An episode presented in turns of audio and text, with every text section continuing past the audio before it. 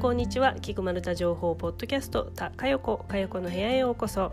この番組は私丸ごとマルタのガイドブック著者の林かよこが地中海の島国マルタの話と英語海外仕事などについて週替わりゲストパートナーと語る番組です。毎週水曜に行っている約1時間のインスタライブでの話を前半後半の2回に分けてこのポッドキャストで金曜と月曜に配信。インスタライブでは皆さんと最後にコメント欄を通じて交流したり一方ポッドキャストでは私が話すマルタに関するビフォーアフタートークを加えておりどちらも楽しんでいただけるコンテンツとなっております。本日7月30日金曜日7月最後のポッドキャスト配信です。先週もマルタのオリンピック選手にまつわるお話をいたしましたが今日も引き続き、えー、今日7月30日出場の試合でなんとマルタの選手は出場ラストとなります。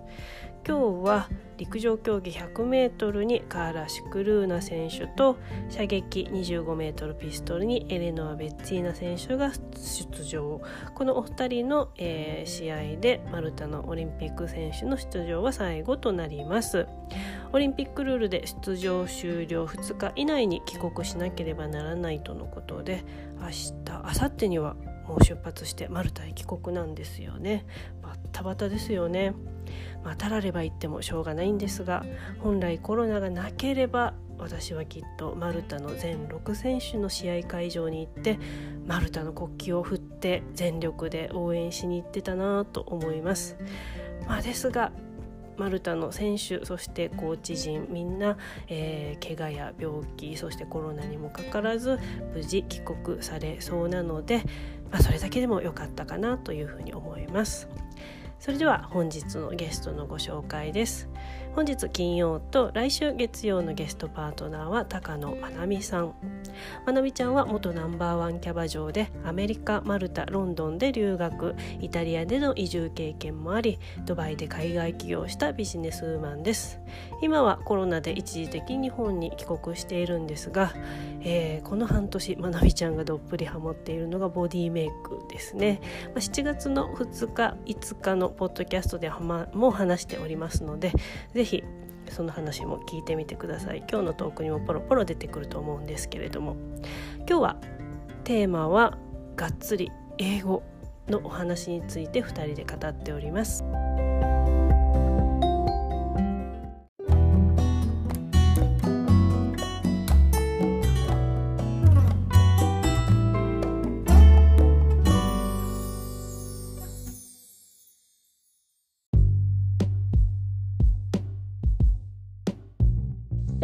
まなみちゃんをお迎えしてテーマの方は、うん、私も話せるようになった中学英語で使います英語術について話していきたいと思います。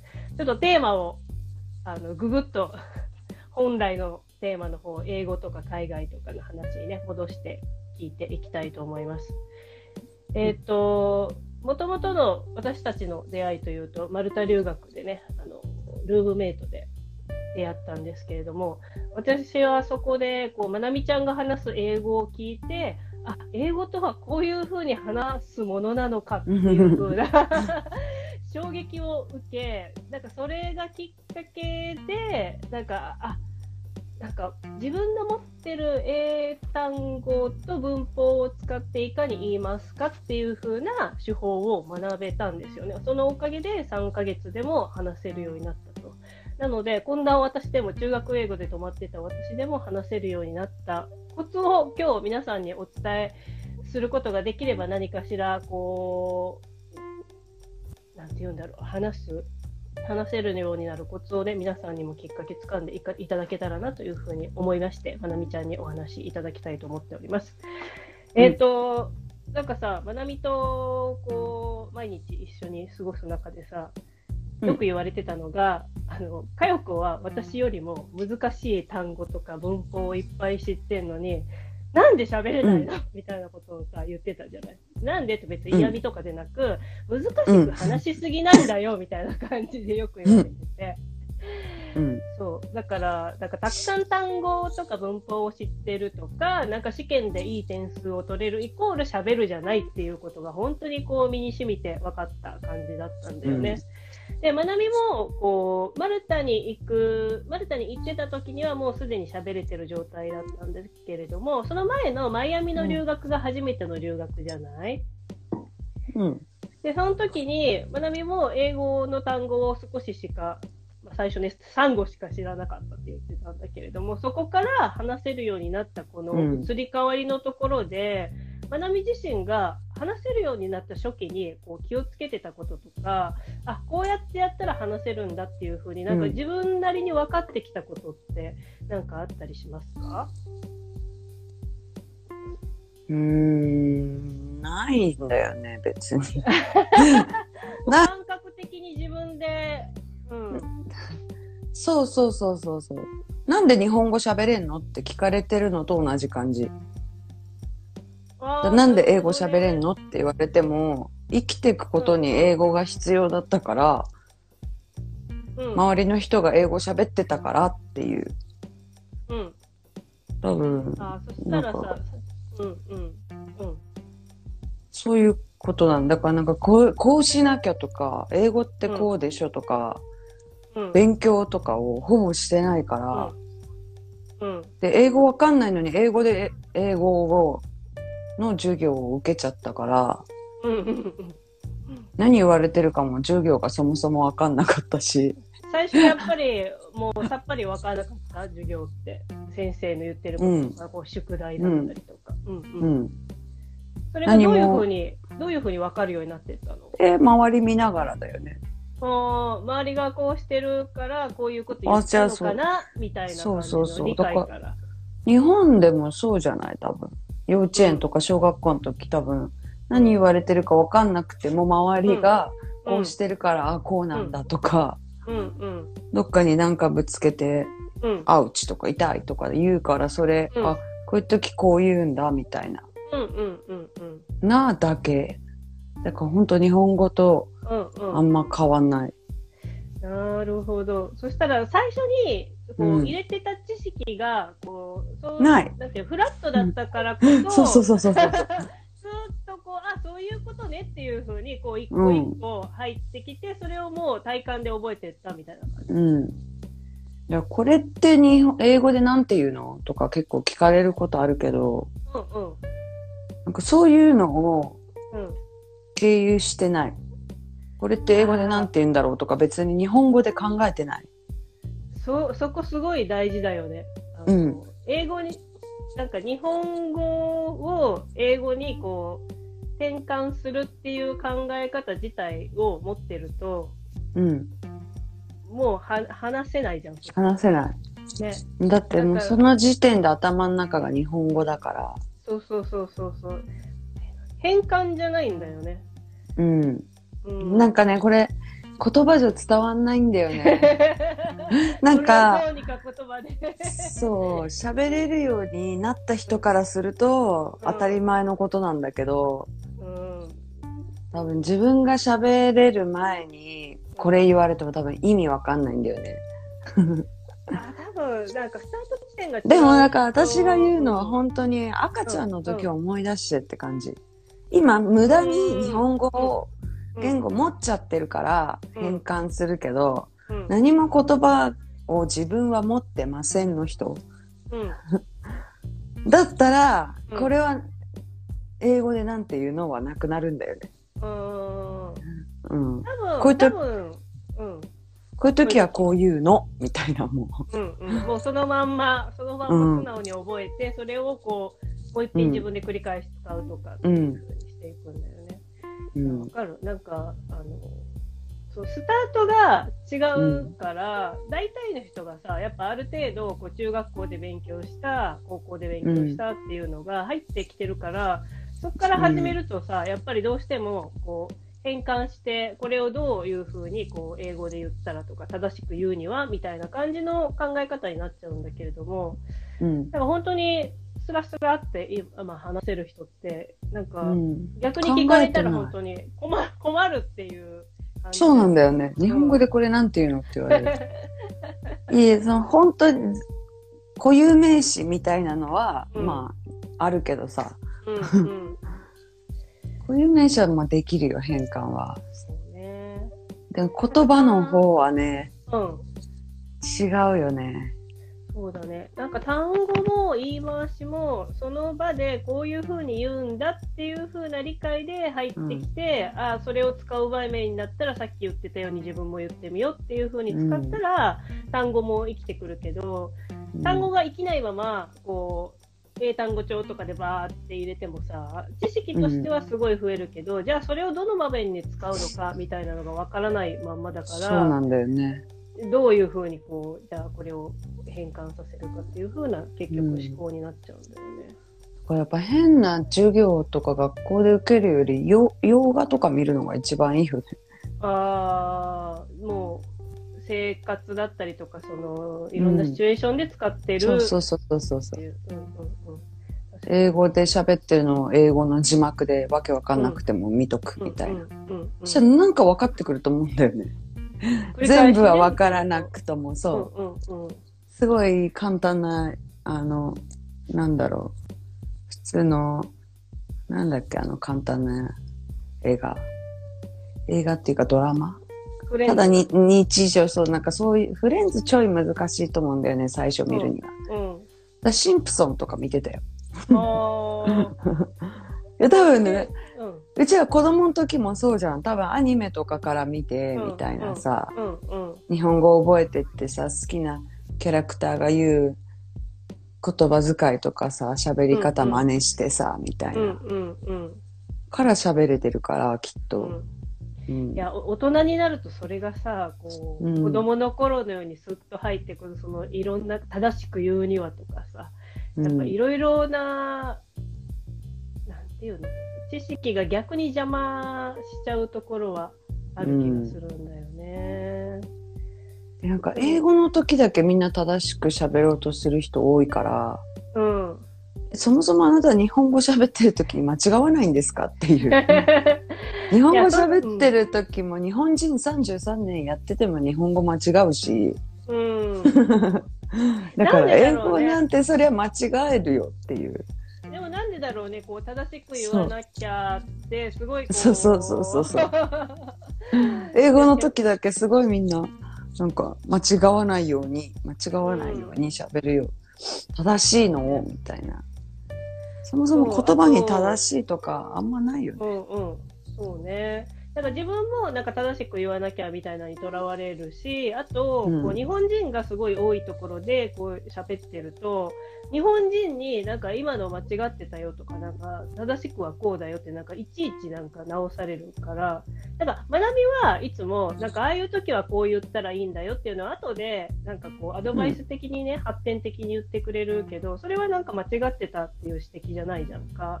じゃなく、なんか会話が続いてるのに、その場でなんか今の違ってたよって、なんか、え、それ会話を止めてまでなんか正すことみたいな感じをさ、結構指摘されたことがよくある。そうなのそうそうそうそう。あ私ちょいちょい間違うじゃん。すごいちっちゃい間違いをいっぱいするじゃん。だから。私は間違えるけどね、全然。うん、だから、正しさにこだわってるのって日本人だけだなってずっと思ってた。うん。うん、外国人は別に指摘しないじゃない、うん、後で、なんか違ってたら言ってとか。日本人同士士で足の引っ張り合いしてるってことだ。そう、私はそう感じたね、留学の時。多分学び、学びに言える人はいないからさ。学びは喋れてるし、なんかそれに対して言える英語力とかもさ。うんスタート、スタートが後で日本人誰もいなかったからね、1、2年、うん私は。。うんそうね。まあ、いても気にしないけどさ。うんうんうん。日本人とか言っちゃったら私も聞いてたのかな。ねこうやって日本語で何て言うんですかとか言ってたかもしれない。日本人がいなかったから多分私聞ける、そうやって聞ける相手すら2年ぐらいいなかったんだよ。マイアミでもイタリアでも。全くのゼロ？えそうだよ。うん。るしかないよね、そしたらね。もううん だからこれ日本語、これ日本語でなんて言うの？あ、英語でなんて言うの？って日本語で聞ける人がいなかったよ、誰も。うーん。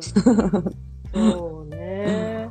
だから聞かなかったのかも。うん、私はその点すごい恵まれてたんだよね。なんか、まなみがいて、あの、英語でうちら喋るように気をつけてたけど、もう、どうしてもわかんないときは、ごめん、ちょっと日本語で聞いていいっていう風に、たまに聞かせてもらったりとかしてたから、どっちでもなんか学ばせてもらえたし、あと、学んだことを、こう、自分と同じぐらいの英語レベルで喋るトルコ人のエスメライ、一緒に住んでたね、うん、エスメライがいたから、こう、一緒に、こう、出す、アウトプットする場があったのよね。うん。すぐ学んだことを。で、もう一人、あの、ドイツ人の、えっ、と、イザベルうんがいたから、イザベルはすごい、あの、なインターンもしてたし、そう、流暢だし、インターンもしてたし、ほぼ、ほぼネイティブだよ、あの子は。そう、発音も綺麗だから、えっと、もうちょっと、なんか、別の言い回しにするときにはどうしたらいいのとか、なんかこれの発音を教えてっていう風に、プラスアルファのことを教えてくれる人もいたじゃない。うん。だからね、私はすごい恵まれた環境にいたから、なんか、あの、伸びたなっていうふうなことをよく思う。うん。環境って大事だよね、なんかね、そういうの。うん。学びは聞ける人がいなかったから、自力でもう全部そのまま素直に覚えてって、なんか出してったって感じなんだよね。うん。え、そしたらさ、こう、まあ、マルタ留学はひょんなことでマルタ留学来たけど、マイアミでそれで喋れるようになった部分と、マルタでもちゃんと宿題とかさ、一生懸命してたじゃん？一緒にこう、ようなような。うん。喋れるようになっやることなかったからね、あの島は。喋れるようになったけど、学びの中ではな何を気をつけようとか何をこうやってなんかもう少しなんかアアップさせようみたいなのはなんかあったの？あれ。いや？もうすでに喋れてるから何をこの先もうちょっとこうグレードアップさせるために勉強してるのかなってちょっと思ってなかった。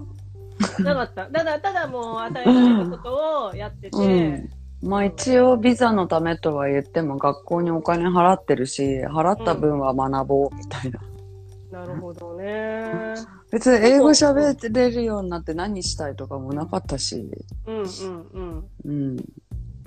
なかったか割にはらね。真面目にやってたよね。夜中さ、1時、12時、なんか1時ぐらいまでうちらやってた。や、やり始めたことを適当にやることができないの。好き嫌いとか、自分がやりたいやりたくないじゃなくて、筋トレだってそうだし、ね。別に全然好きじゃないし、今でも。うんうん。やりたくないことだったけど、やるって決めたなら、やり始めちゃったなら、100でやりたいの。うーん。うん。いい、好きなことも嫌いなことも、や自分がやり始めちゃったことはね。うんうん。うん。目標は別にないんだけど、うんうん。あじゃあ、そう。まあじゃないと、うん。時間とお金の無駄じゃないっていう。そうだね。うん。中途半端でやるぐらいだったらやんない方がいいじゃんっていう。うん。なんか、マイアミとマルタでも、まあどこでもロンドンでもだけど共通してるのはさ、まあ自分が選んで進んだ方向で与えられたところで、ちゃんとやれることを自分なりにやって、でうん、素直にこう、受け取るものは受け取って吸収してっていうのをやってったら、うんちゃんとなんか力ついてたよっていううん。感じがするんだけど、あと多分みんなと違かったのが、みんなは勉強するためにその国に来て留学に来てるけど、うん、私はその国に住みたくて、その国を知りたくて、遊びたくて、うん。来て長くいたいから、うん学生ビザが一番取りやすいから、うん。ミニマムでうん。授業を受けに行くやつで学校通うで、学校がついでなわけよ、私は。はいはい。みんなはもうそう、そう、学校が8割とか9割でしょ？で、残りの1割とかで、その国のことで遊べばいいな、遊べたらいいな、じゃん。私はもう9割遊んでやろうしか思ってないわけ。てか、ほぼ100。うん、だって、あ私、アパートに最初住み始めた時になんか、ハローみたいな感じで海から帰ってきたところで、うん。なんか毎日ビーチ行ってた。そうそうそう。もう着いたその日とかに、ほんとイザベル、うん。シェアルームにいたイザベル誘って海行ってたからね。やっぱさ、そういう、なんだろう、こう楽しむ、全力で楽しむ中で、なんだろうね、こう、リラックスしてる部分と、なんか素直にちゃんとこう人ともだし自分ともなんか素直に向き合ってただただただこう一生懸命やってたらできるようになったってそう。力抜いてるからこそできるっていうのはあるよね。こう一生懸命ガーってなんかこうやってる時こそ、なんか別の方向に頑張りすぎちゃっててなんかそのまなみと一緒に住む前の目的でうん来ちゃうとさ、やっぱ学校行って満足しちゃうし、学校終わってからもそうなんか多分家帰って宿題とかしてうん終わっちゃうじゃん。ね。最初の1ヶ月それだった。そう、だからそしたらさらにちゃう、な、なんでこの国にいる意味っていう。うんうん、別に日本の大学の英語科みたいな、わかんない。あんのか知らない。うんうんうん外国語うん専攻とかして言ってんのとあんま変わんなくないっていう。そうね、あの極端な話、日本で英会話学校に行くのと変わんないもんね、授業を受けて、でそう家で勉強してだと、それ以外の部分が日本で勉強する部分と違うところだから、その違うところの遊びと生活を楽しむっていう部分で、うん。違う英語を入れていく、学んでいくうん。っていうところが大事だなって私も気づいた。うん。うん、そう、だから、そうだね。学校がマジでついでだったね。どの国でも。言い切っちゃうところがそうですいや、本当に本当に。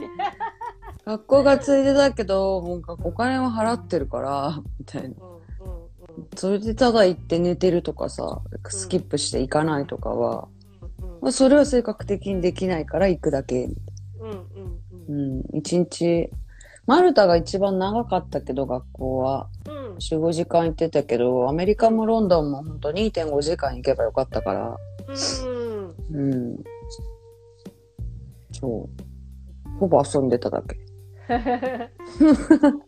でもだからといってさ、じゃあ学校行かなくて、ただ単にポーンと海外に行っただけだと、なんだろうな。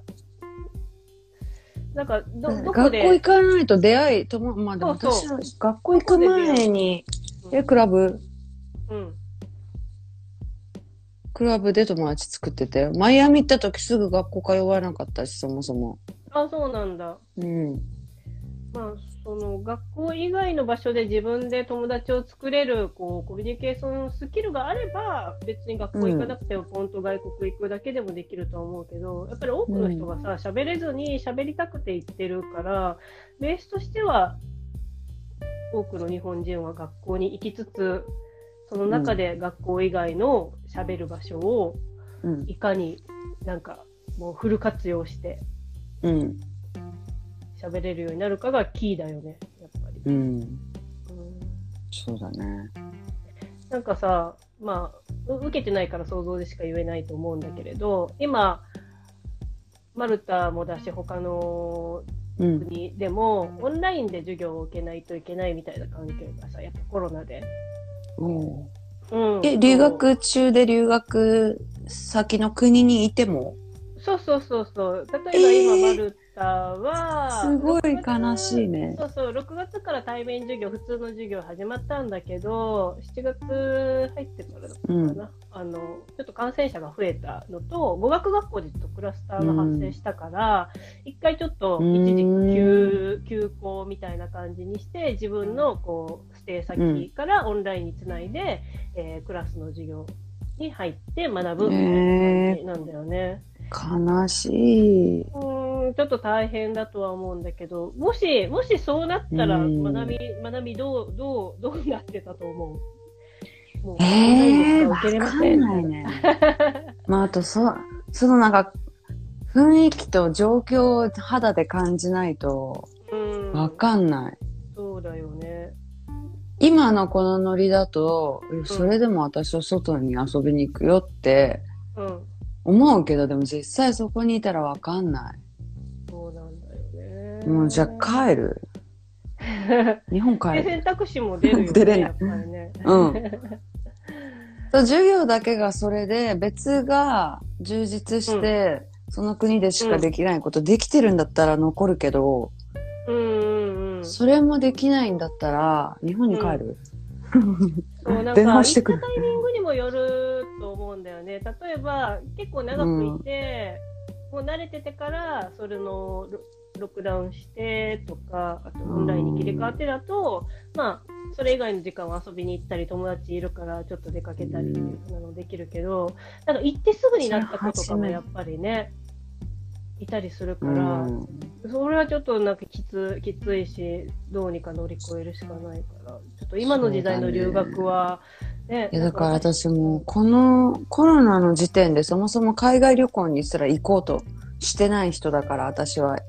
行こうと思ったら行けるけど、うん、けどうん。海外旅行にすら今の世界の状況下でうん。行きたくないって思うからうん。だからそもそもこの時期に行かないかな留学もきっと、ね。私は、まあ、まあ多分行ってる人たちは学生さんだったりとかあるいはこう仕事まああるよね。この年でしか行けないとかそうねそうそう。あのもう行くつもりでなんか仕うん。事を辞就めちゃってとか、活前にちょっととかそうねそうそう。それはすごく多いと思うからもう行かざるを得ないみたいな、苦渋の選択もあると思うんだよね、うん。だから今の留学は本当に大変だなって、うん。そうだったとしても私多分行かないね。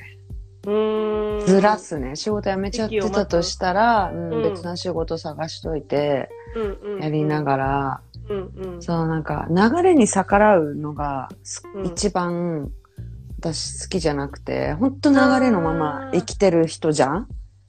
だから、そうなんか、感覚を大事にしてるのよね。うん、わざわざ、こっちになんか滝が押し寄せてきてるのをわざわざそこは登んないの。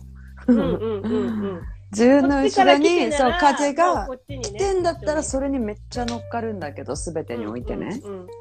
そう、なんか逆、逆風が来てたら、うん。うんそこを無理してまで、結構根性論とか気合とかで全部できるよっていうタイプなんだけど、その風とか流れに関しては絶対逆らわないの、昔から。うーん。そう。だから、それはさ、なんか、うん、例えば一回逆らって行ったことがあって、それで失敗したって分かったからやらないって思ったのか、なんとなくもうそういう生き方。うん。うん。そう、なんかもうこれ感覚的な問題で、うん。うん。なんかね、ダメなんだよね。でも私もそうそうそういう生き方の方が結果的にうまくいくと私も同じ考え、ちょっと原点は違うかもしれないけれど考えの。でもやっぱり無理な環境で無理くり行ったところで、うん。ね、うまくいかないからきっとベストタイミングはきっと後で来るっていうふうに来るか思ら、で、それがあと100年とか待たなきゃいけないだったらあれだけど、ううん。うん数年待てば、うん。その逆風がなくなるかもしれない兆しがあるんだったら、私は待って、じゃあ逆に、うん今このコロナ禍で、うんなんだろう、逆風に邪魔されずにできることって、まあなんだろうみたいなうんうんうん方に行っちゃうんだよね。なるほどねそうだよねそしたらもう筋筋トレっていうかボディメイクが一番良かったね。今、今ね。うん。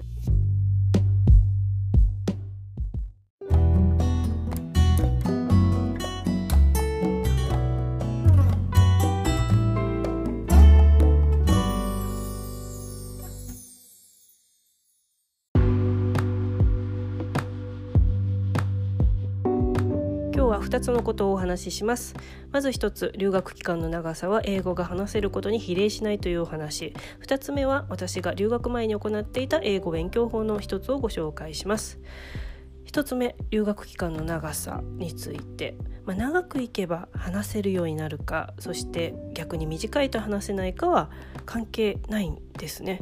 で極端な話1年留学もしくは1年ワーホリに行きましたけれども話せずに帰ってくる人って全然いらっしゃいます。逆に2ヶ月しか留学しなかったけど英語ペラペラになった人います。実は私がマルタ留学に行く前にマンツーマンで週1で英語を教わっていた日本人の先生がそうなんですね。で今日一緒に話したまなみちゃんもマイアミの留学で学校に通っていた期間はマルタより短かったので2ヶ月ですね。なのでたった2ヶ月しか留学しなかったけど英語話せるようになった人身近にいるので期間と話せるかは全く関係ないんですね。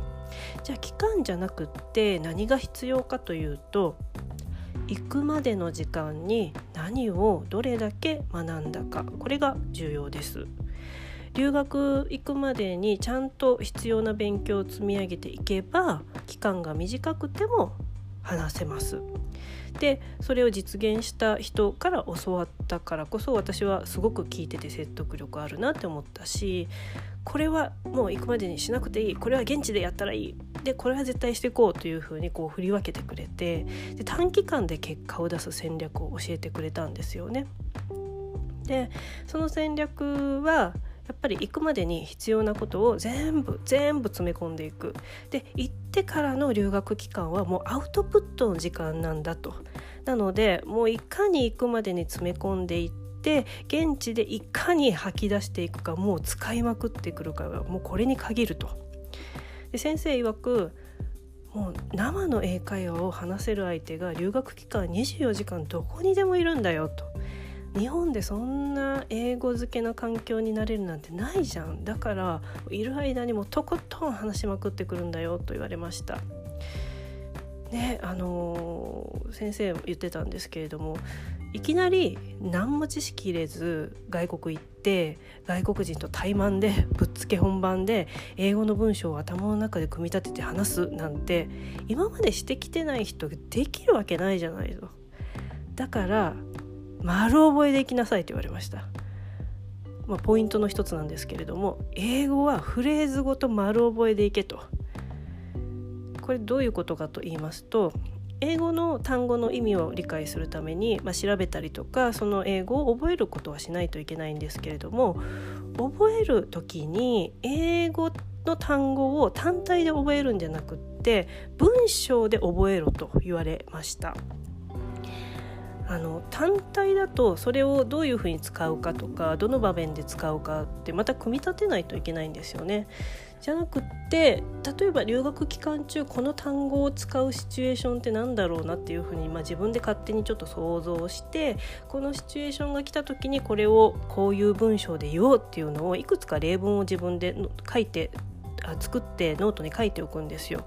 でそれをもう丸ごとフレーズごと文章ごと覚えていって現地でそういったシチュエーション全く同じはもしかしたらないかもしれないけれども似たような場面とかであこれ自分が作ったのをそのまま言おうっていうふうにもうボンと思い出して出して使うというふうに用意していけというふうに言われました。で留学期間ってだいたい話すこうパターンって決まってくるんですよね。まず最初に学校とかで友達と会った時そしてクラスで自己紹介しますよねそして挨拶するで仲良くなったら友達を遊びに誘うフレーズ逆に誘われたら断るもしくは OK するフレーズそして一緒に遊びに行って話す時は、まあ、趣味の話仕事の話家族の話そして自分の国の話とかね。で生活の場面ではスーパーで買い物する時レストランで注文するお会計するなどなどだいたい生活パターン友達とのパターンって決まってくるからそのシチュエーションを想定して文章をどんどん自分で作ってってそのノートごと丸覚えでいく。で現地でそれを使うを繰り返しました。そしたらですね本当先生の言う通りもう本当に丸覚えしてったのを丸覚えで出していくうちにだんだん口が慣れてきてあ話せた言えたっていう自信がまたついてくるのでもう一遍これで話してみようっていうふうにまた話すでそうこうしているうちにだんだんもう口が慣れてくるんですね。で他の人が話しているフレーズも聞けるようになってきたりするのであこの英語はこっちに変えた方がいいなとかバリエーションがまた増えてくるんですよね気づきによって。なので英語丸覚えまずしてみてください。そして私が留学前に行っていた先生から教わった英語勉強のもう一つをご紹介します。英語のドラマ化映画を見るこれまなみちゃんも言ってたことと全く同じです。で先生から言われたのは何本もいろんなものを見るのではなくって同じもの1本でいいから決めて繰り返し見ろということでした。もうこれがポイントです。100回でも200回でもいいから飽きるまで見続けると。でこの目的はドラマを見ることじゃないし内容を理解することよりもこう同じものを見て最初は分からなくてもいいから耳で何を言っているのか分かるようになる。まずここです。